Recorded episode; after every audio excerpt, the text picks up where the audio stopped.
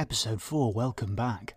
Today's guest is an expert in physiotherapy, specifically running physiotherapy, and a musculoskeletal expert as well. And he is insanely knowledgeable about all things injury, niggles, and running related. And he has been a lifesaver to myself, an aspiring amateur athlete, and to many elite athletes as well. He's going to share some incredibly detailed and fascinating knowledge all about what happens to our body when we run and some tips and advice for all of you runners out there as well. Ladies and gentlemen, please welcome Scott Newton. I'm guessing running came first for you before physio and physiotherapy did. So what what was your kind of what was your kind of introduction to running? When did it start for you? When did the when did the sort of Oh, good, good question. Um, I, th- I, think run, running initially came for me. It was a bit of a byproduct of fitness for other things. So mm. when I was sort of in my early teens, I played a lot of field hockey and things like that for county okay. and regional and, and, that sort of thing. So we used to do um, sort of fairly structured training, like beep tests, and and there was sort of quite a big put emphasis on fitness. So it was I kind of ran for fitness going on to late teens, I sort of got sick of hockey and um, and then I sort of boxing, Thai boxing, and things like that, and um, oh, had a nice. few fights. And uh, then it was sort of very much part of training for that. Um, and then I think I, I, then completed a sports science degree, sort of finished that 2002, and uh, moved away from Nottingham, um, where, I'd been based, and where I'd sort of yeah, done all my sort of Thai boxing and everything there, where I had a sort of nice network and moved to London to study and joined some boxing gyms, joined some clubs, and, and I never quite got the same sort of buzz from it. You know, the groups are all a bit, I don't know, it just didn't appeal to me. So mm. um, I started to run more, um, basically. And uh, my, my, dad and my uncle have always been sort of runners to, to a point. You know, not not not proper like club runners, but they'd sort of do a half marathon and marathon and that sort of thing, sort of most years. And, and then I started to from um, about where was 18, 19, I think I started doing sort of the half marathon in Nottingham with them every year. Mm. And then it wasn't until 2008 where I ran the first full marathon um, in London. Um, as, oh, nice. as, as, as, as, one of my uh, esteemed Dutch colleagues, Rob Mast, at the time, actually, he, he kind of gave me his entry. and um, yeah, so, so I ran that and uh, yeah, I was gutted at the time, so I think I ran 302 or something. And 302 for your first marathon, though. That's that's pretty impressive, though. Were you, were you aiming bad. for sub three? You, yeah, of course. Yeah. so yeah, I, I was, uh, I was I was gutted not to make it, but you know, I was my, my training at the time was fairly laughable. Um, you know, what kind of training had you been doing, sort of leading up to that?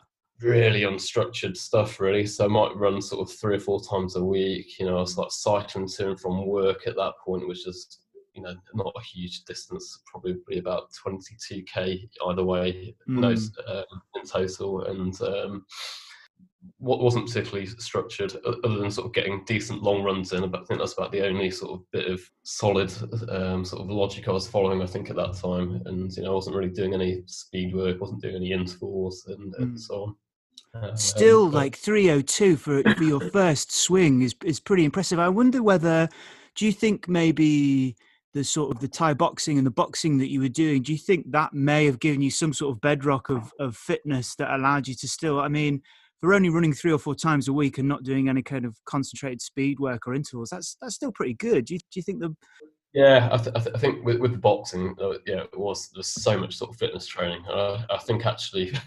ironically, in sort of more recent years since kids have come along, I think that's been been a bit of bit of sort of training that I've I've managed to sort of let slip at times. My my sort of strength conditioning. Mm. You know, um, as much as I'd, I'd, like not to admit it. oh no, that's fair enough, man. Yeah, no, yeah, I, th- I, th- I, think I think almost definitely that that was uh, that was helpful. Um, yeah, so yes, sadly my my uh, rate of progress um, didn't didn't, didn't uh, continue. but you well, you've got uh, you're a two thirty seven though. Your PB is two. Is it two thirty seven? Is that right? Yeah, it is. Yeah, two thirty seven. Um, which yeah, which you know, don't get me wrong, I'm, I'm, immensely sort of proud of a personal level, but I'm also mindful that you know, in the scheme of even just club running world, it's you know, it's very sort of mediocre and and so on. But it's uh, that that certainly came at a point where I started to train with a lot more structure. So, um, and you think that was the reason that you were able to take that sort of twenty three minutes or twenty four minutes off? It was the structure that kind of yeah, ab- absolutely, yeah. So I'm trying to think. Yeah, my, my I think my marathon progression sort of went something like uh, 302, 254. 245 and then I was stuck at 245 um, from I think 20 10 where I'd ran sort of there and abouts, um, you know, a, few times um, until 2015 when I ran 240. Mm. Uh, and I think the key thing that had changed in that sort of over that sort of year 2015 was when one um, I started working with a um, coach called Wayne Buxton. Um, he's a fantastic chap, um, ex England international 216 marathoner. He, he was introduced to me via a mutual friend, Noel Thatcher. Mm. Um, I'd also sort of started to sort of get more involved with club running and running with um, sort of Peter McHugh's Run Fast group um, with, with, that. And so I, th- I, think the combination of the two, having a structured program, having really good sort of training, um, sort of friends, companions, whatever you want to call it, mm. you know, uh, so there's always someone a lot better to be sort of trying to draw up alongside or people around similar level to kind of, you know, sort of be sort of competitive and that sort of positive sort of training way. And mm. uh, I think without doubt that that was a significant change. And um, I think other basic things, you know, sort of a slow sort of creep up in sort of overall sort of trailing sort of volume and mm. the quality sessions were in there and uh, a really good period of time, which is uh, was still still very much a member of the club, but yeah, just just with uh, having two young kids now, they're um, it's, yeah, it's certainly not as easy to sort of uh, put, put the time in that I'd, uh, I'd, like to, I guess, on a purely selfish level. yeah, uh, yeah. This, this, uh, I guess we all all want to sort of run that bit quicker, whatever whatever our current PB is. Mm. We're always kind of chasing the, another couple of minutes. I thought I thought at the time I pro- probably could maybe dip under two thirty five on the right day with the right build up, but as as I'm now 39 and and so on, I'm kind of thinking, oh, yeah, it's gonna it's gonna be a tough one. to, oh, you to do that now. It so, still can be yeah. done, surely. It still can be done. And so, so with that with that progress, then as you were as you were slowly sort of taking chunks out of your PB time, so was this when you were also starting to train in a professional way as a as a physiotherapist? Was that sort of running concurrently alongside that? And I suppose as well when and when we when was your passion for that starting to develop as well? Yeah, professionally. So I qualified physio 2005. Um, did the usual sort of junior rotations for I think it was about 18 months, and then I sort mm. of got hmm. a statics with musculoskeletal post um, uh, sitting in Hackney Homerton, um, and uh, yeah, I was there for a few years. But I guess in terms of where um, where the sort of the running interest came in. It was it's probably around sort of late 2011, 2012 time where I was really lucky to sort of start to be involved with um, Homerton Sports Medicine Clinic. Okay. Work with uh, people like Trevor Prior, who's a pretty eminent sort of podiatrist with sort of very special interest in sort of running biomechanics and, and things like that. So that sort of yeah, I think that probably sparked um, sort of my underlying interest in running. You know, is some something that was at that. So what is it? So when so just for people listening, when you say bio biomechanics, what what is the kind of dictionary definition? What does that what does that mean for people who might not sort of be familiar with that expression, biomechanics? What, what... Question. So so I guess it's essentially uh, looking at the study of how we move, um, and uh, you can can probably break it down to two different components of sort of kinetic sort of um, biomechanics, which can be involved. We involve looking at sort of forces involved in running, um, which gets a bit trickier because you normally have to have fancy bits of equipment like instrumented treadmills, which have force plates and things like that built into them. And then kinematic variables, so essentially looking at sort of joint angles and things that are much more observable to the you know, naked eye, and so just you know sort of simple video, two D video analysis and that sort of thing. Um, with with the biomechanics, then is there a, are we born with our natural sort of efficient biomechanics that slowly get worse with bad habits over time, or do we are we are we born with the perfect biomechanics that break down over time, or do we learn them as we get older? Yes, good good question. I, I think. Um, I guess in a running context, you know, my, my sort of view on this, my knowledge of this would, would be that, that I think I think our our movement patterns, our biomechanics, probably are, are very much a result of the environment that we're exposed to and, and what, what we do um, with that. So I, th- I, think there's a huge sort of nurture component to, to, to, mm. that.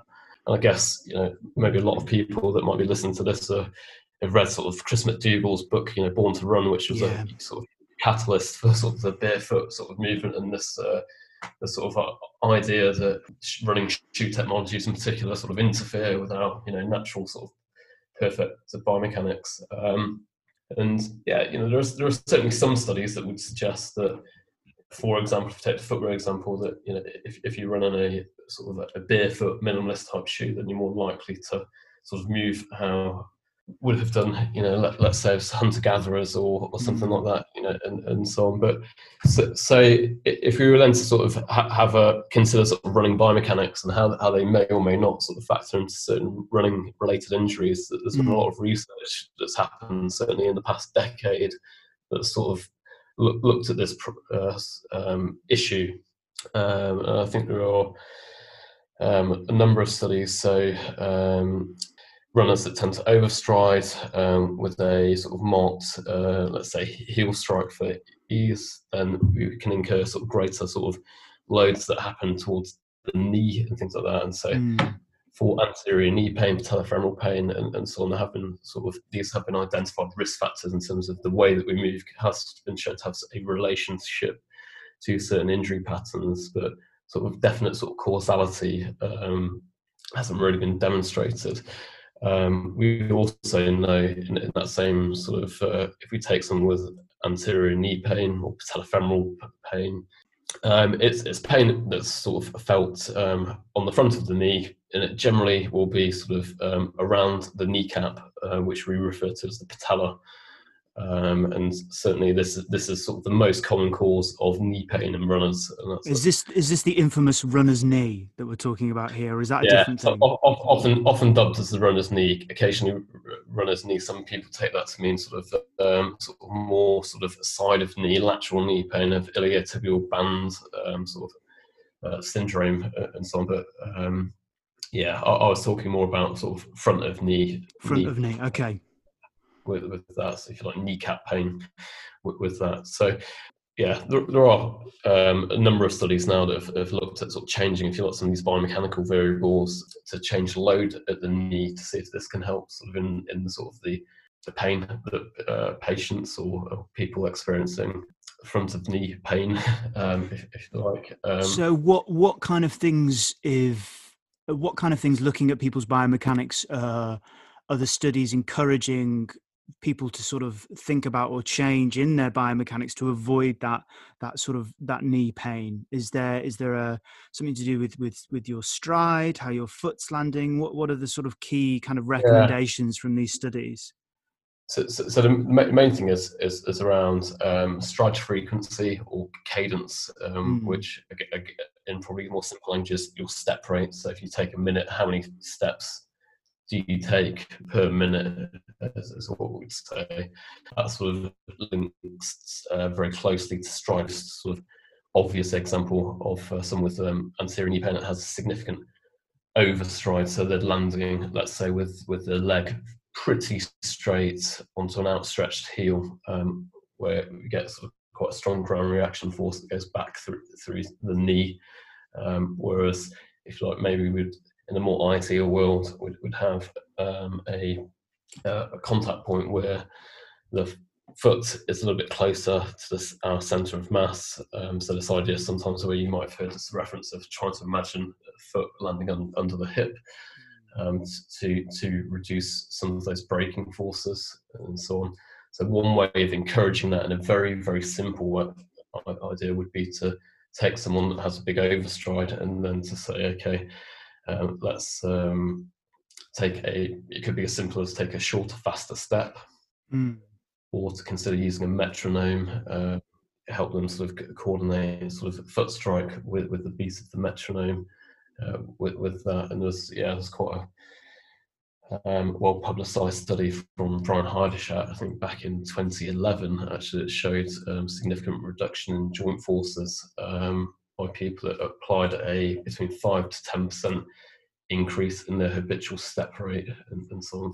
Really? So, so I guess, yeah, I guess with, with, with biomechanical factors, or with, with most injuries, there have been sort of risk factors that have been associated with mm. certain biomechanics. Um, I guess another area would be uh, shin splints, or, um, which can sort of progress um, through to sort of um, tibial or shin uh, bone stress injuries, stress fractures. So when you say um, shin splints, are we talking uh, where, whereabouts are we talking in the leg? Is this is this the the muscle that runs? This is a real idiot explanation. So this is the muscle that runs at the front of your leg, the one that's attached to the shin. Is that what a, a shin splint is, or, or that's the the muscle breaking or the shin?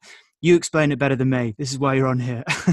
right. Yeah. Yeah. Yeah. Okay. Absolutely. So, so when, when we say shin splints, um, majority of the time we're looking at um, shin splints which are on the inner side of, of the shin, which right. we'd refer to as the medial side, and, and it sort of sits on the what we'd say the posterior, the back inside part of our shin bone. So that's the most the classic region where we'll start to get some overload of the um, muscles that sort of form the back of the calf, so things like tib post and so on, um, that can sometimes, um, let's say, um, become a little bit overloaded if we increase our running load distance uh, a little bit too rapidly, and that can be a cause. And where they attach onto the border of the shin, um, sometimes we can get a little bit of um, what we call periosteal inflammation. So literally at that sort of muscle bone inter- interface, um, that there's a little bit of traction as, as those muscles have to work hard to absorb impact um, and prevent things like excessive um, inward rotation of the um, shin as we as we land, uh, which is often sort of coupled with um, pronation of, of the foot. Right. So that that's a, that's a sort of the dictionary definition of of a shin splint. So in terms of, of that and the knee pain, so is so there's strong evidence then of of of increasing your cadence and shortening so when you say shortening your stride are you are you i'm just trying to imagine it is are you just generally taking shorter strides? Are you still wanting to have a long stride of the foot coming out behind you when you're increasing your cadence? And can you also increase your cadence yet still run slowly as well i suppose would be be a question? Because when i think of increasing my my turnover that instantly makes me think oh i should be running faster then. Are the are the two conducive to each other i think really good question because I, th- I think you take just increasing your, your cadence at face value I, th- I, think this is a limitation of some, some of this work as well in sort of uh, in in sort of more practical terms. So yes you, you might well get someone to increase their step rate from I don't know, let's say 160 steps per minute to 175, and we, you know, we, we might be happy that we've reduced the load at the knee, but are, are they running efficiently, or are they actually shuffling along like mm. Charlie Chaplin? Yeah. Um, you know, not really making use of um, other key elements of the posterior chain like glutes and, um, and and so on, because they're not really positioning their foot in a in an efficient sort of lever position to, to make use of that. Yeah, yeah I, th- I, th- I think you have to. I, I, think with all all of the ideas around sort of changing someone's biomechanics or gait retraining, whatever we want to call it, we have to be very mindful about what our end goal is. Um, so. Mm. So let's say um, first time marathoner, I've, I've seen this a, n- a number of times. Um, training for let's say London Marathon comes to see you February with you know really sore knees, not tolerating distance very well, then it, it might be um, appropriate um, from a you know can we get them to a point where they can complete the marathon you know mm. not necessarily run the best time ever um, by sort of shifting load um, away from the knee maybe asking the sort of the lower leg of the calf to pick up a bit more load by increasing their step rates and allowing them to take you know relatively shuffled mm. sort of gait pattern, I, think you know that that that's um, that would be fine. But if this is some you know club runner who's you know um, has sort of time-led goals, uh, probably you know just getting them to increase step rate without any consideration of you know has it turned them into you know this shuffling sort of uh, arguably inefficient gait in terms of proportion and, and so on that we're going to get from the glutes, then it's probably not the best strategy. So we then sometimes have to combine a couple of things where we're looking at yes, we want to um, potentially increase uh, sort of step rate, but that also to maintain some of those other, if you like, inverted commas, good running biomechanics where we do see that we get a reasonable amount of forward knee lift, um, the active pickup, um, in, in sort of in a propulsive phase of, of, of gait and, and, and so on.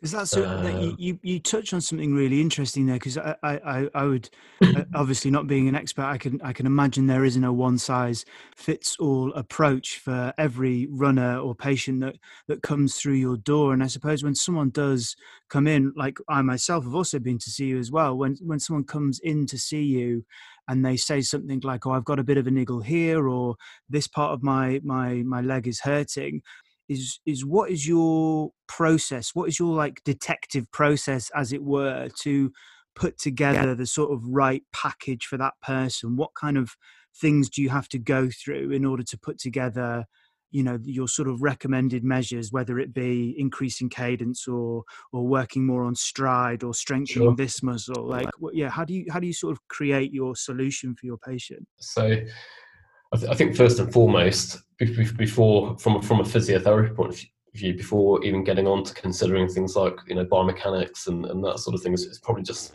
think about what is the diagnosis that we're looking at here and, and to, to make sure that that is that's sort of well looked after. So you know, this might be going off at a slight tangent, but I think if I uh, yeah, just the fact that 95% of my caseload is sort of endurance-based mm. sports people, runners predominantly. I've got a, um, a heavy bias, but I see a, lot of um, things like bone stress injuries and um, stress fractures and that, that sort of thing. So I think beyond anything else, the, the, starting point is to make sure that we've listened to, to the history. You know, how, how did the pain develop? Um, and you know, there are some classic patterns with, with with a lot of injuries, whether it be sort of muscle tendon um, or bony or joint related, where there'll, there'll be sort of, a, sort of, some kind of escalation in training volume, um, or or sometimes the introduction of sort of more intense workouts where sort of the sort of loads involved, you know, a lot greater. So I think listening to the onset of the um, sort of problem, how it's developed, how's it affecting them. I guess sort of classic things, sort of what we consider sort of aggravating and easing factors. So things mm. Typically would start to ring alarm bells. Like I saw someone on um, Monday this week that had this sort of uh, onset of left-sided um, mid thigh in, in in a knee pain with a bit of tightness around the, the left hip that had come on around three weeks ago. Mm. Um, she'd um, sort of held sort of fairly consistent training volume for around sort of 50, 50 miles a week, um, but she had started to introduce a little bit some more intervals and, um, and a little bit of hill, hill um, hilly terrain into, into that. And then, um, yeah, three weeks ago, she went out for her long run and sort of developed this sort of mid thigh pain that sort of just lingered um, for the rest of the day after the run. She was a bit aware of it at night. She tried to run the following day, and actually, the following day, I think it was within about 10 minutes, each time she was putting her foot down, she was getting some discomfort and and that immediately rang alarm bells to me. Um, she'd rested for a couple of weeks, tried running again. It had been a bit better. I think she could run for you know, 15, 20 minutes, and then the started to come on. And then once it developed each foot contact, pain was escalating in this sort of crescendo fashion. Really listening to the history of, of how how things developed quite often give, give a, give, gives a lot of information diagnostically um, um, to, to a point. So generally that sort of crescendo nature of pain with sort of impact and weight bearing is, is definitely a bit of a red flag, particularly in, in runners. Um, for things like bone stress injuries. And, um, and, is that what the injury was in the end? Was it a bone stress injury? We'll, we'll, we'll see. We're waiting on an MRI scan. I'm highly suspicious that it will be. And then the, the other part of that profile is, is then to look at sort of the, the person athlete in, in front of you as well. So for this individual, um, you know, she'd had a number of sort of bone stress injuries and other areas. We know from previous investigations that bone health, um, sort of her bone density that was picked up on a DEXA scan, wasn't fantastic. Um, so there was what's, a, what's a DEXA scan? Can I ask what's a DEXA scan? It's basically it's a type of X-ray that is used to, to look at the um, the structure of bone. Oh, and, it looks at, and it's, they take it at sort of key points in I think the trabecular bone around around um, very pelvis, um, neck of femur.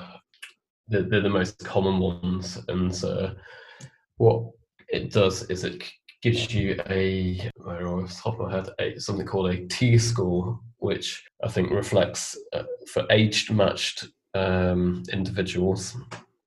It reflects your um, how basically dense your bone is in comparison to others, and it gives you a particular score. And um, it essentially allows you to say, okay, yeah, your bones are of normal density, or right. your bones are a little bit lacking in density, if you like, which we could probably label as osteopenic, mm. or your bones are very, very um, uh, lacking in density, um, and that sort of goes through to osteoporosis. Yeah. So I think when we say osteoporosis, maybe most people immediately think of maybe sort of post-menopausal females but um, it's, it's some, something that we, we see um, a lot, unfortunately, in, in, in endurance athletes of both both male and female. With, and with that. Is that from the sport, or is is that, or is that other other factors contributing to that, or is is there, do you think, a correlation between the endurance sport and the on the, the higher frequency of seeing those in in people that you've done the scan on?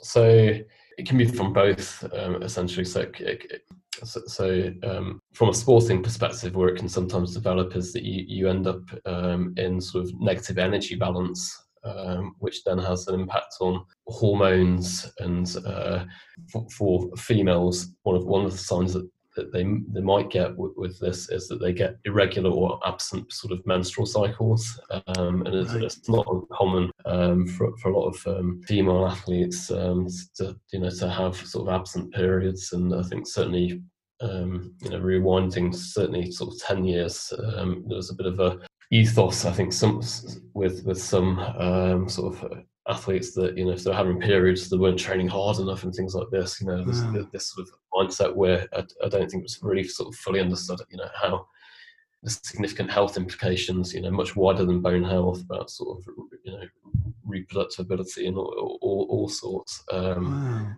wow. that could impact. But I, th- I think you know, there's been some fantastic sort of um, work done um, recently. The IOC have consensus statement um, out about REDS or relative energy deficiency in sport and, and so on. And there's some really sort of helpful tools um, out there for physios, sports medicine doctors to just to sort of screen through that. And, so when you, know, say energy deficient, is is that because of is it overtraining that's causing that? Is that just pushing too yeah, hard? Part, part so, so, I guess if in this particular context, we'd be thinking about let's say you know you, you're you're running um, let's say you you do double run day um, you've then been to work you've then um, you know, gone to the supermarket. All of those have a calorific cost, mm. and in terms of energy in, and then, well, sorry, yeah, and your energy in needs to sort of meet meet that calorific cost. Otherwise, you're in a negative energy balance,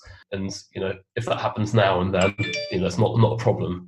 But it's when that becomes more of a routine that we then start to see some of these much more sort of wider ranging effects uh, where it can affect uh, sort of endocrine function, hormonal function, and then that can then have effects on you know, things like menstrual cycle in in uh, female athletes. The other the other sort of factor that male athletes can um, sort of pick up on is sometimes it starts to affect libido and uh, things like erectile dysfunction, things like that. You know, sort of they, they can be sort of signs in, in male athletes that you know that there's something out of kilter there. Now, you know, it's certainly not something I as a physio would go on and you know assess or anything like that. But it's for me to pick up on these risk factors. That that when we're looking at you know how do I get to my ultimate sort of treatment plan, sort of bring it back mm. to that. Is I think yeah, d- diagnosis is key first and foremost. Um, understanding some sort of general health can um, highlight certain risk factors that we've touched on with with with, that, um, and certainly for bone stress injuries and so on. Um, so yeah, sort of asking about stability of weight. Um, mm. and and uh, menstrual function, and uh, I guess even any sort of problems with libido, erectile function in, in, male athletes. That that sort of thing can give us little insights into that, and that again, I guess you know where we're seeing these sort of if we're sort of saying mm, yes, I have had problem with with this, you know, libido. So, yeah, yeah, that's what I said. Yeah. It, it starts to give you a bit of a weighted picture. Then when you go on and examine someone, a female athlete um, came to me with this sort of three uh, mid thigh pain. Yes. Um, and, and, and so on. Um, when I examined her, there was there was not a lot. So we had a look, you know, was it come from the from the lumbar spine? So we checked sort of uh, range of movement in, in the lower back. Did some sort of provocation tests through the lower back. Looked for any sort of referred pain with neurodynamic tests, um, and then got on to examining the hip with that. Um, there's absolutely no pain on and all sort of muscle related tests around the hip. So, you know, we kind of think oh, maybe a little bit of, I don't know, could it be a hip flexor tendinopathy or this, that, and the other. So there's no other explanation there. Hmm. Um, the, the, the, key key thing for this athlete was actually just just on impact. So it was very simple. Examining the hip was completely sort of unremarkable. It moved really well. There was no restriction whatsoever. However, when we got her to hop, repeatedly, her pain sort of very quickly came on and was mm. fairly significant. And, uh, and it's then just seeing that. So we've got something where the physical findings really don't allow us to say, oh, it's likely to be a muscle strain or anything else. Where we're getting symptoms does seem to be purely impact. We then look back into risk factors that we've picked up from knowing about medical history. And we then go back to looking at risk factors with that slight increase in training load mm. and the general sort of progression of injury, where in essence it doesn't like having weight on it um, with, with, that. So, um, so I think it's having that sort of complete sort of you know hopefully holistic picture of the individual mm. in front of you um, with, with, that. So, so the, the, the course, the treatment course for for this particular athlete is likely to look at. So, if my suspicions are correct, she'll be depending on the grade of stress fracture. So they can be very severe sort of grade four, uh, where we see sort of a um, sort of full sort of breach in the outer layer of bone, which an mm. X-ray, for example, would be able to pick up. Now, I, my suspicion is it isn't quite as bad as that, um, ranging to sort of um, all the way down to sort of one, two, three. We're, we're looking at more, if you like, what simply says like bruising with deep within the bone. Those stress reactions, as they're sometimes referred to, um, if, if, someone would just continue with the activity, you can progress, let's say, grade one bone stress injury to a grade two, ultimately to produce a fracture mm. um, with, with, that. Now, yeah, it's just, yeah, just importance to, to be clear with, with, the, these things. And uh, so her rehab, sorry, that's where I was, I was getting myself lost with. So her rehab will, will involve a period where she's um, probably non-weight bearing for at least four to six weeks. Then it will be sort of graded sort of partial weight bearing back to full weight bearing with normal day-to-day activities involving probably some cross training. Um, then we'll look to sort of build up, rebuild sort of strength uh, in, in lower limbs um, uh, because of the period of sort of you know, being non-weight bearing, a significant amount of deconditioning will occur over several weeks. Mm. So um, it's important we don't just say, okay, you've had let's say eight weeks rest now, you can crack straight back onto running. Yeah. Because we'll see that there's been sort of deconditioning, particularly of the involved limb, but also the uninvolved limb will have deconditioned in terms of the overall sort of strength profile and the ability to absorb load and, and that sort of thing. So yeah, it'd be important just to make sure that we recondition and set some sort of targets, um, you know, strength-based targets um, that she can hit. So, you know, it might be things like can she leg press at least her own body weight, ideally body weight and a half, um, at least once um, prior to reintroducing impact. Um, can she, you know, hop 50 times without pain? Has she been completely pain-free? Um, you know, walking around also, um, you know, a week uh, prior to sort of re-engaging with any sort of formal sort of reintroduction mm-hmm. of impact. And it might be then at that point that we then maybe pick up things like, you know, are there any biomechanical factors that might um, be worth looking at in terms of form, in terms of footwear and alignment uh, and so on. And uh, so, uh, uh, so do you see? Do you see a lot of stress fractures coming through your door? Then is it is it is it up there? And you're sort of, if you had like a top three or something of injuries that come through your door, are stress fractures quite common?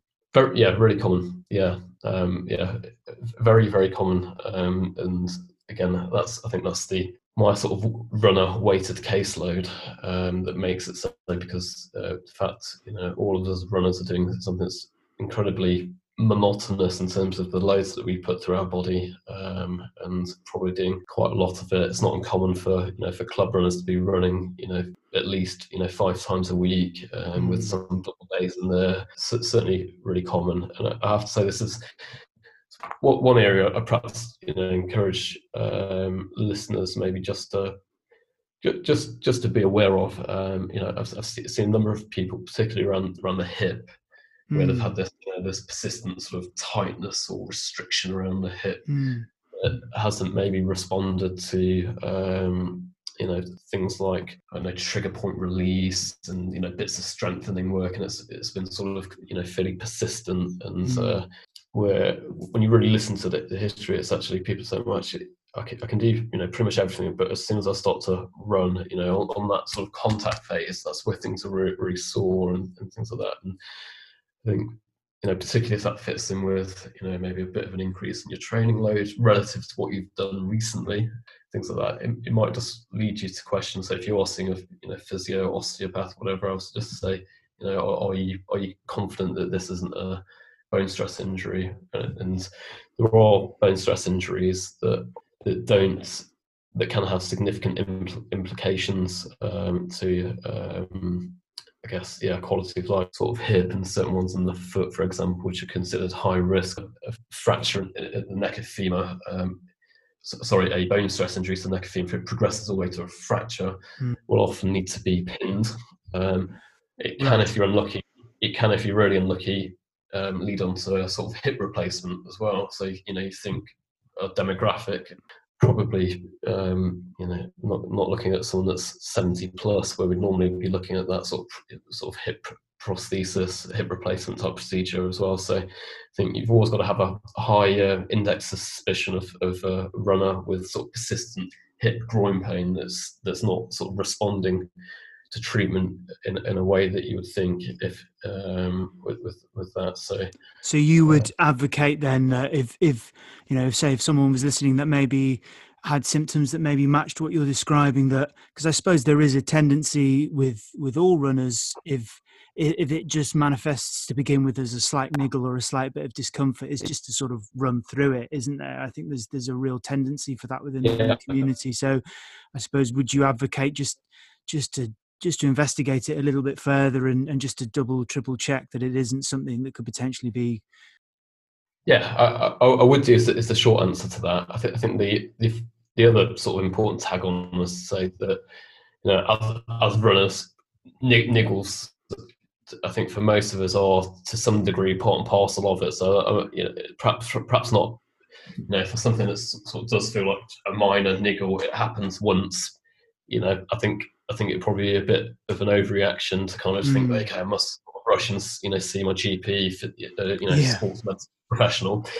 It's, it's, it's, really if you're kind of getting that. Mm, this is my third run now, and this isn't feeling great. You know, I'm mm. really having discomfort when I'm sort of putting weight, you know, weight through that limb, and that sort of thing. That would sort where where I think it would be worth you know being on the front foot and getting things checked out with, with, that. You know, if it happens once and then you've not had it again, you know, great, it's fine, don't worry about it. But it's it's really that that, that persistence of, of pain, um, and uh, I guess you know if, if you can pick up maybe on some of the other sort of if you like so-called intrinsic risk factors, you think, oh, actually, you know, maybe my diet hasn't been great. I've I have been consciously trying to lose a lot of weight and things like that. We think mm, that could be maybe a bit of a, a risk factor there.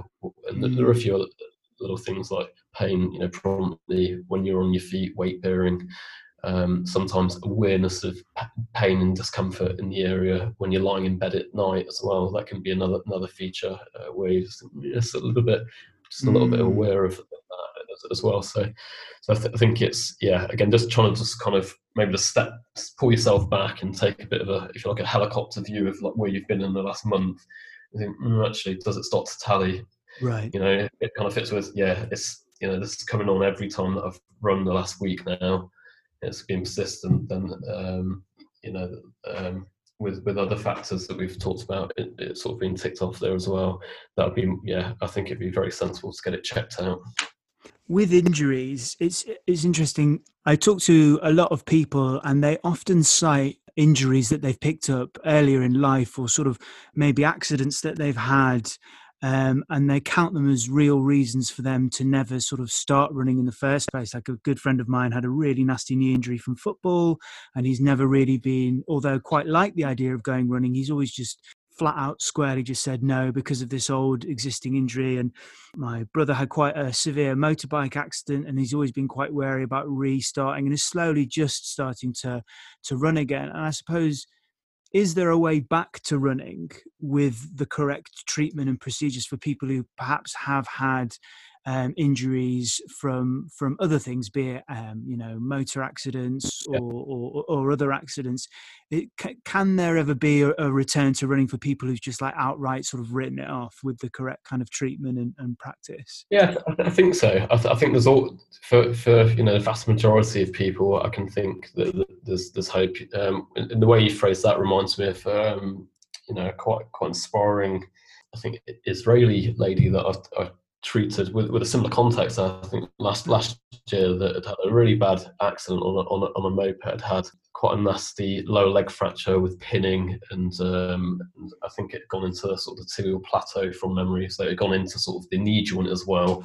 And she'd had um, she'd sort of always sort of been told, you know, sort of you know probably best avoid you know impact to sport and, and that sort of thing. But she she, she said like, I really used to love running, you know, want to want to get get back to it um, and so on. And I'm not saying that she she uh, got back to doing what she was doing prior to, where I think she was running, you know, sort of four or five times a week. Um, she did with sort of a progressive plan of, I guess, trying to identify where, if you like, the deficits might be, you know, post injury. So um, um, quite, quite often we see that people um, in that category have knee injuries maybe have not felt confident exercising um, and sort of, if you like, working out legs and things like that. So, so they actually detrain, you know, more and more. So things like simple things like quad strength, glute strength, hamstring, calf strength, that all kind of uh, help to sort of um, promote good sort of function, absorb load better, decondition. So, you know, if we can sort of progressively get um, sort of people strengthened up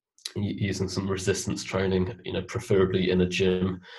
I know that's a, a, a topic of debate with current sort of COVID times and things mm. like that, and, and so on. But um, I, I, think think there's I think can set some sort of fairly sensible sort of milestones in terms of okay, so you've got the ability to fully straighten your leg. You've got more than you know 100 degrees knee bend available really comfortably. You can walk without pain. You can hop without pain. Your strength, um, you know, sort of side to side is you know X and Y, um, and then to start sort of a graded sort of return to run program where you know probably would start with something like maybe a walk run sort of format would, would be the place to go and just just to, just to see you know can we just gradually just build build back in a, a little bit of tolerance to impact and load and, and, and so on. And people often do you know a lot, a lot better well yeah achieve a lot more than they, they think that they can um, and I, I think it's also important to acknowledge that sort of if you're even when we're looking at structural things like bone and so on, you know, responds to the load in the way that muscle responds to load. Um, and if, if we get quite often if we get the sort of the right sort of stimulus in terms of increasing demand on it through weight training, for example, through sort of um, running potentially, that as long as we're sort of very gradual in the way we build that up and sensible, that that can actually have a positive effect on mm. on things like knee health and um, osteoarthritis. There is ways and means for people who perhaps have written themselves off from previous injuries or previous accidents for them to to come back to some some form of of peak not peak but some form of past performance with a sort of structured plan and there's one thing you keep mentioning through all of these rehabilitation and various treatments that, that you've been describing and that is well that is strength training yeah. and, weight training so do you think for for all the runners and all the endurance athletes listening that that is that is a cornerstone of injury treatment and injury prevention that you would advocate for runners uh, yeah one word answer yes um, absolutely um, yeah I, th- I, think yeah, yes, yes, yes. Um, I guess trying, trying to sort of make a case for that because I, I, know certainly maybe with some of the more sort of old school club runners um, and things like that, that has been a emphasis. Well, if I want to do strength training, I'll go and do a hill session, and uh, you know things like that. And I think you know there's that undoubtedly there is some value in doing that, but does that then address very specific deficits, for example, in thigh or quadriceps strength and so on? That might be, you know, I, I, think there are sort of, if you know, sort of the classic sort of bell-shaped curve of things. You know, you get certain people that seem to get away for whatever reason it is by you know genetic gift mm. um, and or whatever it is. Where you know, like, well, that guy you know, I can, I can, think of Paul Martelletti. He's a good friend I've mm. known known for years now, treated him for years. And uh, you wouldn't mind me saying he's he's probably not, not the most diligent sort of strength trainer. Um, you know, he's mm. dipped in and out of it at points when you know he's had the odd injury where it's really stopped him. But you know, he, he gets away from a strength training point of view with doing not a lot. I, th- I think, you know, he, he's probably one of the lucky sort of 5%. You know, there are, there's some other mitigation in Paul's Paul's mind where you can kind of think, you know, he's he keeps a, a consistent high work workload, and there's some evidence actually, if you like, chronic high training loads and things like that can be protective against injury um, and, and, and that sort of thing. But someone that's yeah doing doing the mileage he is doing each week, day in day out, week in week out, um, is probably you know it's, it's, not the it's not the norm for the. It's not the general rule of thumb. You, yeah, you, yeah so, for most people so yeah, so yeah, def- def- definitely. I think strength training is is, um, is is where all the evidence is. So in terms of um, strength training, it's role in sort of injury um, prevention. Um, some good research um, to sort of back that up um, from uh, I think things like football, uh, rugby, and, and so on. I definitely advocate that, and and it's strength training per se I think as runners, you know, there are key sort of muscle groups and key areas of the body that are putting more load on than others. I guess you know, principally the lower half, um, but we can be maybe a little bit more targeted in, in where we sort of um, try and uh, adopt some strength training principles. So if you're someone that's maybe had like recurrent calf strains or recurrent Achilles problems, then it's probably going to be a very good idea um, that you consistently continue to do some sort of calf conditioning, um, and uh, you know that can sort of be depending on your needs. You know, it could be as simple as sort of more body weight capacity type things. Quite often, it's it's very helpful, particularly with Achilles tendon problems, to mm. apply much heavier external loads. So it might be that you maybe get into the gym at least once, twice a week, just to just to work through a set of heavier weighted calf loads, which you know might involve a Smith machine or a leg press to do that.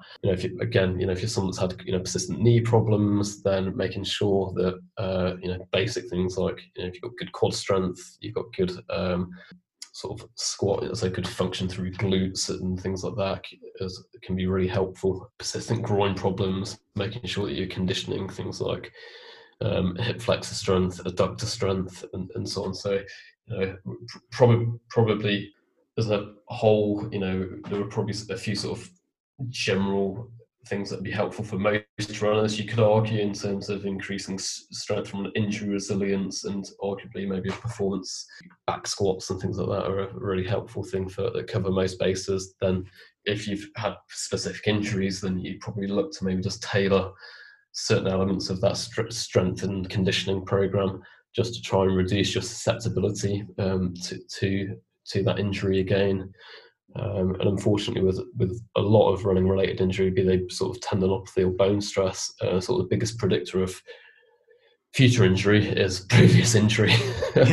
so, uh, so you know, it, suggests that probably you know pe- people aren't maybe being as diligent as they could be with with uh, um, with with that side of things, and uh, I, can, I, can, relate to that sadly myself. oh, really? Have you have you like because that must be interesting with you know having that incredible wealth of medical like technical knowledge that you have. Like, uh, what have been the niggles and issues that you've suffered with? Well, okay, I'll give you the story because it's pro- probably not a yes or no answer to that one. But so I think overall, I've, I've been really, really fortunate with the sort of injuries that I've had with, with running. So if I take probably 2008, it was the year I'd consider myself that I sort of became you know more of a proper runner. I did my mm. first marathon, and, and, I've been more sort of committed since then. Um, first full marathon, I think I, I training sort of fairly terribly, and you know managed to develop some um, side of knee pain, iliotibial band syndrome um, with, that, and uh, yeah, that was that was a pain. And at the time, I was working somewhere where you know, I had access to sort of podiatry and uh, people willing to. Um, I had a couple of colleagues that um, happily um, helped me out with some podiatry inputs. I had some sort of uh, little shoe inserts that seemed just to change the load on, on my knee, you know, in simple terms, as well as having a couple injections the, um, which seemed to calm things down to to a degree. After that, um, I was I was thankfully I think it probably was a wake up call that maybe I wasn't training certainly on the running side of things in a particularly sort of thoughtful way where I was very haphazard. You know, one week doing you know X amount of volume, the next week doing Y, and it then seems to lack you know sort of clear sort of progression and sort of um, staging um, periodization of, of that. Um, and then up until um, 2017, you know, I'd say I was like fairly, you know, in my, my head, like, you know, felt pretty, pretty bulletproof. Um, mm. uh, I, th- I think I was lucky that, you know, I'd always, I think, carry over from sort of the boxing side of things. I'd always done quite a lot of strength training just habitually, and, uh, and I'd sort of kept with that a couple of times a week where I was sort of in, in the gym, you know, doing um, decent conditioning work. Um, but then 2017, um, my daughter was born, and um, diligently continued to train. And at that time, for me, I was doing you know a reasonable amount of volume, where I was probably averaging I don't know 100 and 100 110 kilometers a week. That sort of with terrible sleep, and you know I, I mm. remember you know, turning up for several sort of hill sessions on a Saturday with the club, thinking I'm, I'm absolutely knackered, but feeling also, you know, slightly pleased with myself that I've dragged myself mm. out, uh, you know, to do it and things like that. And I think uh, uh, then um, in April that year, um, sort of a couple of months on from my daughter being born, I had a um, grade four um, right-sided sacral alar stress fracture. So that's a little triangular bit of bone at the bottom of your spine, and um, it fractured, and, and there was there was really very little in the way of sort of warning signs physically um, to, to that. You know, I had a bit of DOMS on a on a Monday 10k to and from work sort of commute run. Tuesday I was fine. Wednesday I went out for a run, and about 5k in, had this sort of high buttock pain that just progressively got worse. And then by the time I got back, I was sort of limping, you know, and that was mm. that was it. Um, and so that that was that was pretty tedious. It was three months of not running and, and so on, um, and uh, cross training, and then, then I sort of got back into good good form format with with that. And uh, Wayne, my coach, was very helpful in keeping close tabs on me and you know making me maybe just reflect a little bit on how am I feeling. You know, simple. Do I feel exhausted? Maybe you know don't do the, the workout that day. Consider having a rest day you know, jump on the bike, you know, just vary things up a little bit. You know, not not rocket science, but probably just reflective thinking out loud. That you know, I think Wayne really helped help with that, and you know, got, got back to a good point where I ran a half marathon PB the following year, and um, and so on, and I was in a good routine with the strength work. But then, you know, I have to hold hold my hands up. I've you know, I've since you know had some minor recurrences of this. We've had sort of, if you like, a grade one um, injury um, to the oh, same oh, really? bit, um, which happened last year. And again, if hand on heart, what were the things that I'd let slip? All the things that I tell people day in day out not to. And it's about, you know, do I disappear out for some mental sort of solitude for the run or whatever, or do I spend that time in the gym? Mm. And you know, I was I was making basically the the wrong the short-sighted choice. And yeah, I, I think I, th- I, think I've, I've realised that I just just need to have if, if you like those those good habits or you know really essential. I, th- I think. Um, mm so yeah, I've personally I've been very very lucky. Um, it is odd when I guess you got insight because. I remember feeling horrendously embarrassed in 2017. I had my first stress fracture, thinking, God, this is you know this this is not good for my line of business. you know? Why do you want to go and see someone that's uh, managed to break themselves? But you know, it's. Uh, I think we're we're all human. We, we all have uh, yeah. to a greater extent that fallibility. So um, yeah, uh, so yeah, I've, I've, I've been lucky, but um, in, in, many regards. But yeah, I've definitely had my reminders that I can't get away with not doing the, the less uh, enjoyable bit, arguably, of spending some time in the gym.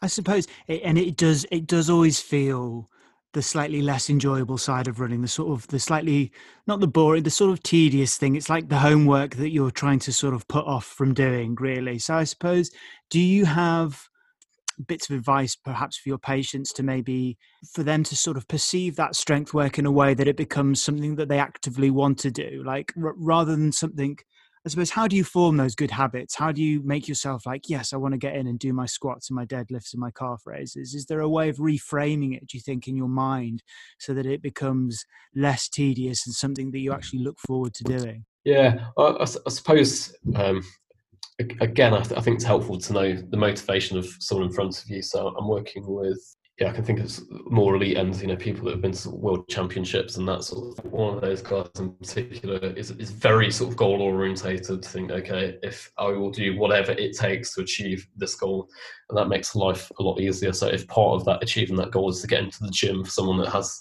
you know, goal that sort of overrides everything else, then I think I think that's quite an easy sell to say, okay, well, to help you get there, you know, sort of uh, with a consistent sort of block of training injury free and also potentially having some sort of knock on effects and improving uh, performance, then getting into the gym a couple of times a week and doing a little bit of conditioning at home is is an easy ask for people at, at that level. Then mm. probably for the more average person, or you, you and I potentially, I, th- I think it's it's then, then trying to I think make sure that people understand, you know, the, you know why it's important to them, you know, where this sits in uh, uh, overall, um, and try and sort of make sure they can, yeah, see the relevance, um, whether that be injury prevention or sort of trying to maybe nudge performance up, chase a new PB. Um, I, I, I, suppose that's one side. I, th- I think a lot, a lot of time people think, oh god, you know, I know I should hmm. do you know more strength training or or to be honest, still still the comment I hear quite a lot is oh I know I should stretch more, but you know, I, th- I think really actually it's probably you know you should probably more accurately should, you know you should sort of lift weights more. That was probably the, the better thing from an injury prevention point of view. But yes, it's difficult. I think you've just got to try and make it relatable and relevant and try and make it as demand as little time as possible. Mm to them. So you know they're, they're kind of you know can you get them to commit to maybe two 30 possibly 45 minute sessions in a gym um, in, in, you know a week? You know does that seem manageable? You know and not set people you know some wondrous sort of program that takes them you know an hour and a half twice a week in, in the gym. So trying to make it effective, but also sort of um, make a compromise where it actually means that they'll turn up and do it.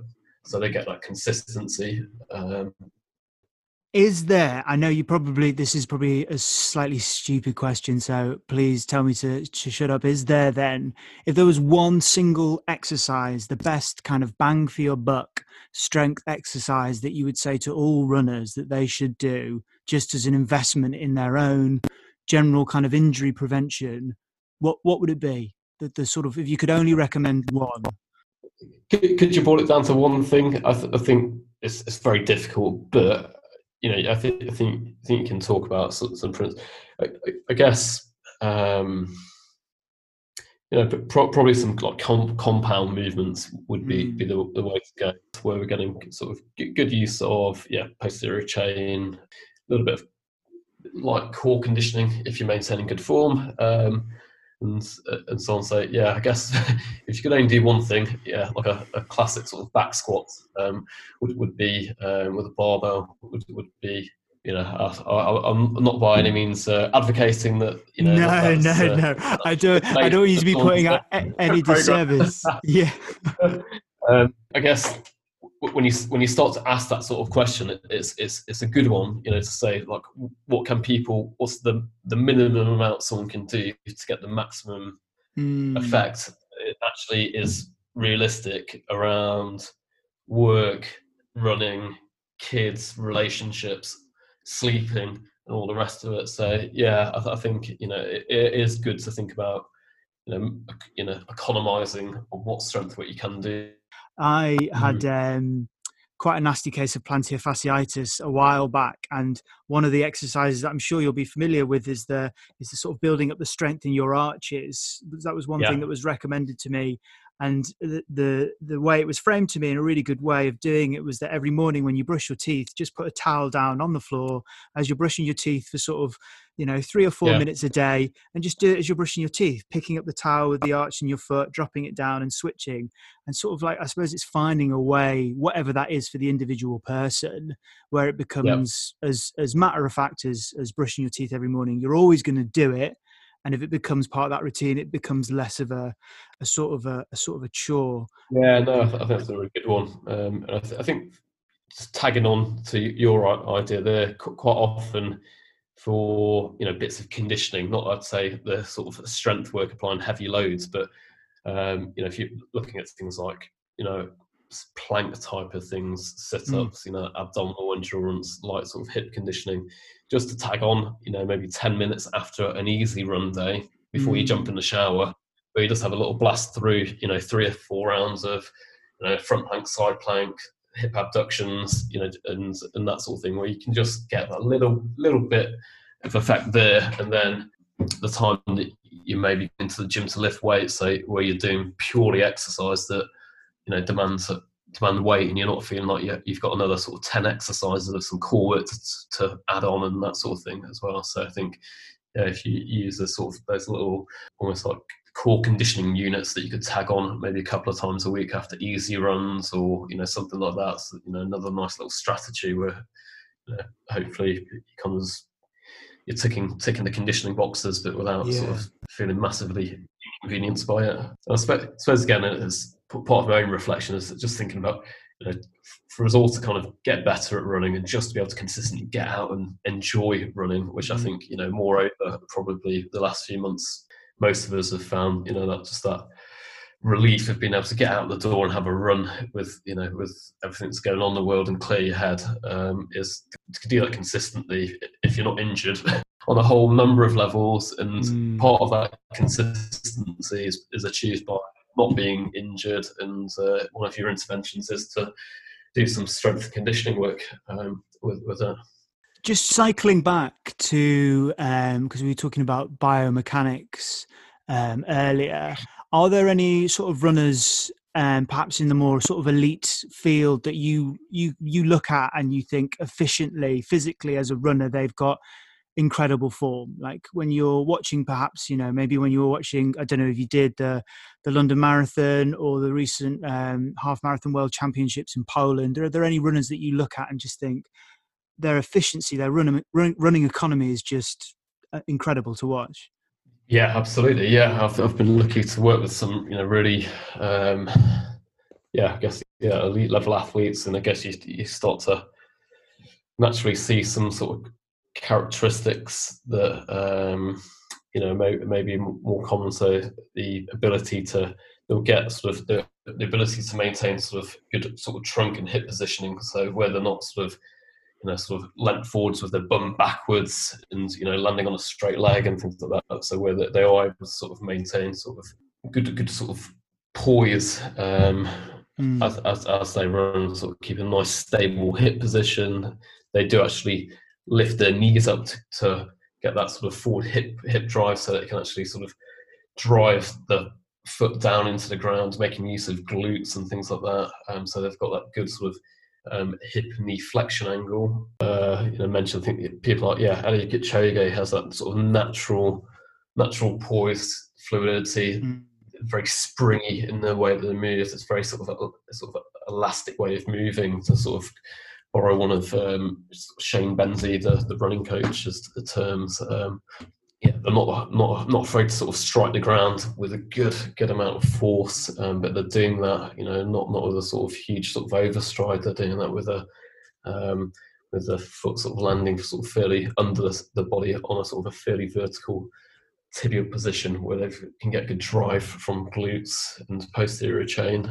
Um, speaking, that, um, speaking of Kipchoge, then um, the, the, the, sort of goat, as it were, what's your take and what's your profession's take on the sort of shoes that are now synonymous with him and with the elite athletes the the carbon plated AirPods ZoomX the sort of the, the kind of yep. the Nike super shoes like uh, is there is there a place for them do you think in running do you think there's potential um, injuries that may result of them or, or, or not or is that dependent on the the runner's ability that's perhaps wearing the yeah. shoes is there a place yes I, th- I think we're they're, they're staying now. Um, you know, I don't think there's any uh, way about that. With the, I think with the IOC's, the IOC, yeah, it's the IOC's ruling, isn't it, on, on, yeah, on them being yeah. allowed and so on. So, so I think yes, there's a place in them. Does it bother me that I think there's you know fairly irrefutable evidence now that they you know have been part responsible for some of the advances in sort of marathon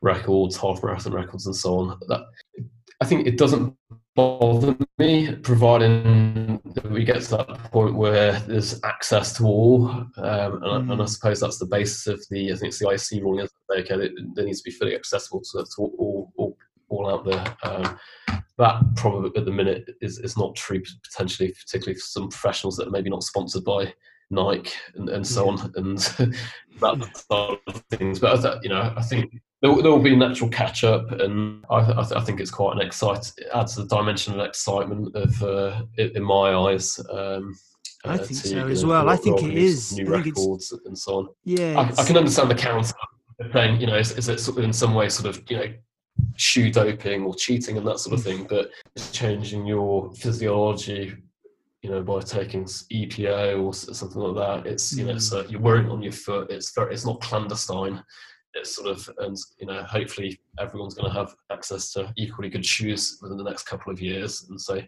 know, that playing field is there. So i think yeah I, am in favor of them. Yeah I, got, I know a number of uh, sort of yeah really elite level runners that have speak highly of them and, and, and so on. I, I, don't have any issue. Get, getting on to the question of injury um, and the relationship with the shoes i've seen to um, have seen yeah a, a number of um, if you like, carbon carbon plate injuries in slower um, uh, right. runners that are maybe using using the shoes just for you know more as a mileage shoe. Um, and I know a lot of people are thinking, "Crikey, you know, I wouldn't be doing that in such expensive shoes." But there are yeah.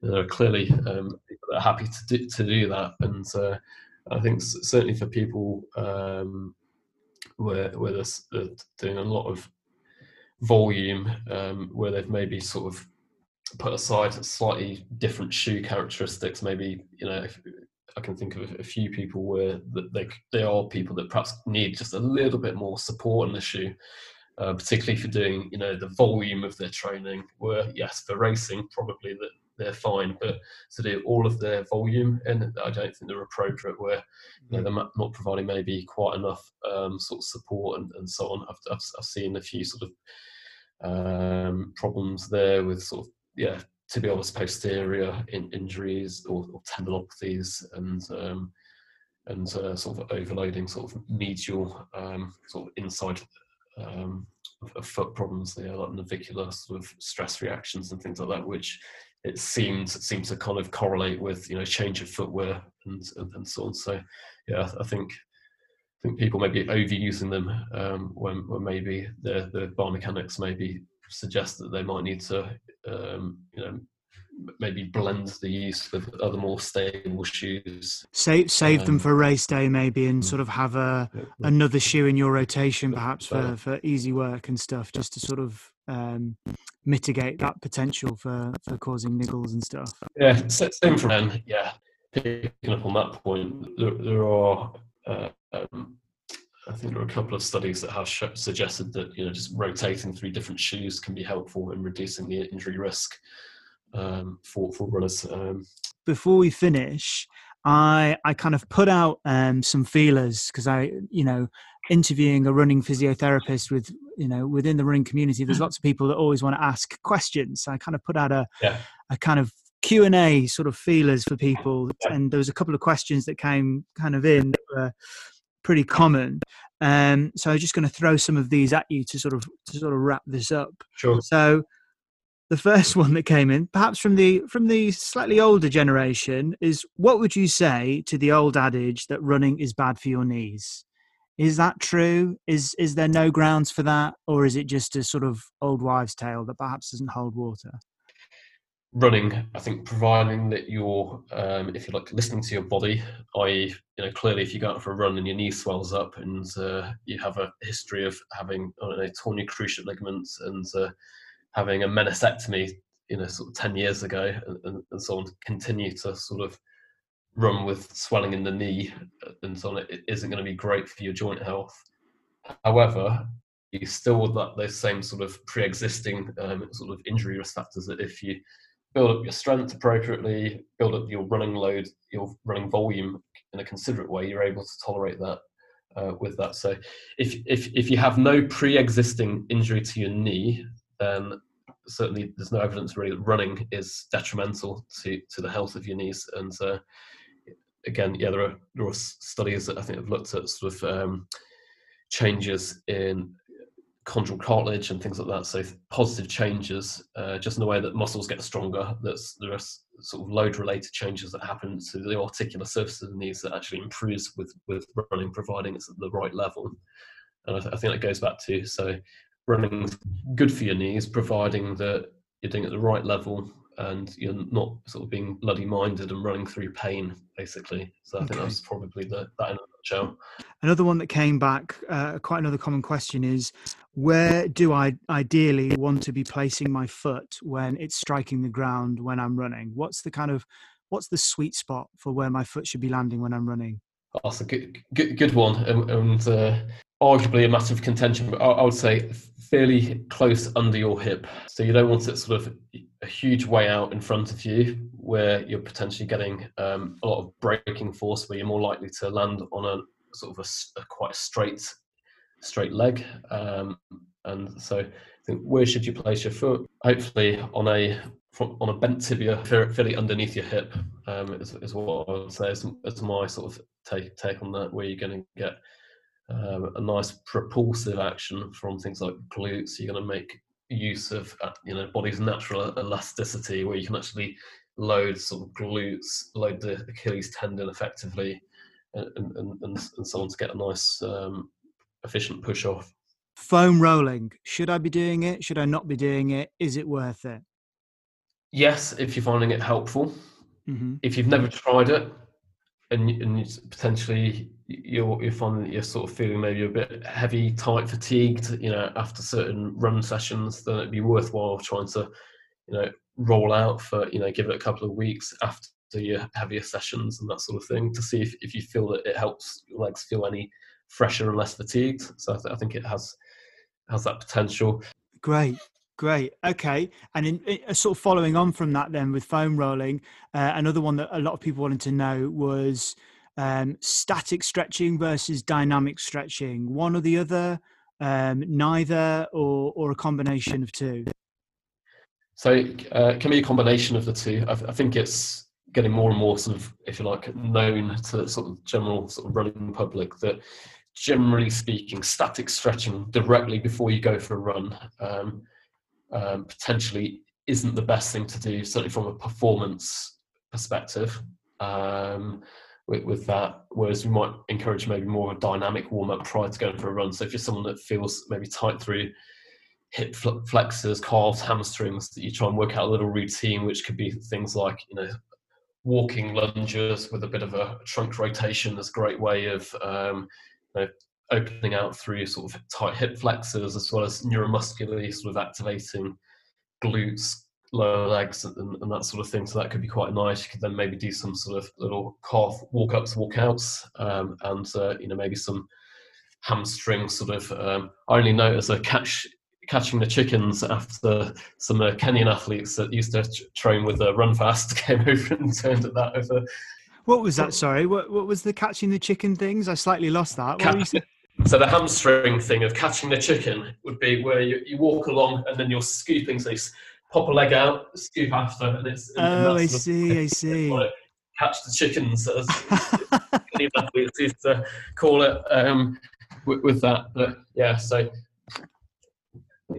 text wise, I'd say dynamic stretching pre pre run, static stretching, sort of after run or another point, you know, particularly if you're if you are someone that maybe has restricted um, sort of motion, then it becomes uh, you know maybe more um, more imperative. So you know if you've got horrendously tight quadriceps, you, you, get some sort of front of knee pain and things like that. Then for you, probably it's going to be more important to do some static quad stretching or hip flexor stretching, you know, away from your run and things like that than maybe someone else. But I think yeah, it's. Uh, a combination of the two is appropriate, um, certainly. And uh, I'd, I'd, also say um, that if you find that static stretching makes you feel a bit better before you go for a run, then I certainly wouldn't stop doing that. Mm. Um, we know that it might in, inhibit sort of peak uh, sort of force production from muscles and things like that. But you know, how many times really when we're going out for a, a, little run in the week, unless we're doing a session, you know, is that really that important if it helps you move a bit more freely? So, yeah, I think if just be, to be sort of pragmatic about the way the way you do it. Fantastic, man, Scott. Thank you so much for going into so much detail and for sort of sharing all of your incredible, incredible knowledge. So, just sort of coming back to you because that's where we sort of started. Like, What's what's happening for you running wise? Have you got any races that you sort of got your eye on in the in the in the next year? I know it's a little bit sketchy at the moment with the current situation, um, but is there anything yeah, that you'd like I to think, take on? Yeah, there are a few. I'm trying to think. So yeah, this year I was I was uh, supposed to do Berlin for the first time. Obviously, oh, happen. Um, it was going to be my 11th year at Amsterdam Marathon, so I, would like to keep keep my streak at Amsterdam going next year. Um, and um, so yeah, Berlin. I'd, I'd, like to. I'd like to say I'd be taken on a PB, but I think at the minute, if, if I if I could get myself to a point of running a, another sub 240, I'd be over the moon from where I am at the minute. Um, so that that would that seems like a semi-realistic goal at least. That mm. you know by next uh, September, I might, I might, be able to get into that shape. Um, and um, yeah, wider things I'd like to do. Um, possibly, I'd like to run Beachy Head again. Um, uh, the Beachy Head Marathon. Oof, yes. What was what's that like? I've heard some some fantastic stories. It's quite a challenging one, right? Yeah, yeah. There's, I've, I've done it once. Yeah, good, good, good friend of mine um, taught me into doing it. I think 13 days after I'd sort of run my PB at Amsterdam. Um, so no, we'll just pop, pop, around and you know we'll take it easy and uh, and I, th- I, think he ran with me for about a, mile, and then he was twitching, and I was like, "Oh, you, you go go off and uh, run it." But yeah, it, it, was brilliant. It's brutal. Um, yeah, I think you get to about 20 miles and hit the first of the Seven Sisters, and uh, yeah, if you've walked or run run around Seven Sisters, you know that they're pretty pretty meaty. Um, yeah, great great fun nevertheless, and yeah, one of, one of my club mates, um, Pete Hook, has, has uh, well broke the course record last weekend. Really? Um, what was that, your time? You know, not, that two two forty. Wow. Um, but yeah, he, he's yeah, you know, he, he's in the sort of the elite category. You know, he's leaps and bounds above above my station, but it, it just kind of uh, just yeah, maybe think, oh, I'd, I'd, have, I'd like to like to have been able to do that, and uh, so yeah, maybe next year um, that that might that might factor in, in into things, but yeah, we'll, we'll see. Maybe um, maybe another podcast this time next year where we can check in and see how you got on. If you, you smashed your whatever goal you were going for. yeah, that'd be, that'd be that'd be nice, and to have something to talk about on the race front again. So um, yeah. Oh yeah, thanks thanks very much for inviting me, and uh, Scott, absolute pleasure. And again, just sharing all of your expertise and knowledge. I, I, genuinely think uh, so much of what you've talked about, people are going to find really, really, really useful and really insightful. And I just think that thing that you've touched on quite a few times about the personal approach and what works for you and your own kind of set of needs and requirements i think is just such a really good thing to keep reinstating for for runners of all abilities i think. And it's yeah. just yeah i think what you've shared has been has been really really insightful and interesting and the fact that you've done it on your holiday which i'm now going to go and leave you to enjoy. So thank you for bearing with me in the the poor internet connection and oh, for being such a great great guest. Yeah pleasure. Thanks for having me massive thank you to Scott. That was so interesting, and I think all of us as runners can relate to many of the niggles and injuries that he was describing. I will link Scott's information below the episode description, and if you are London based, he is doing face to face sessions, and if you're not, he also does virtual ones as well and has an amazing ability to diagnose virtually as well as face to face. So definitely check him out if you are having any problems with your running. Next week. So to combat that, I would always make sure I trained a little bit harder than the year before to try and negate that that tailing off of performance with age. So mm. each year I would train a little bit harder than the year before to try and improve my performance or try and stay at that level. Ooh, it's a good one.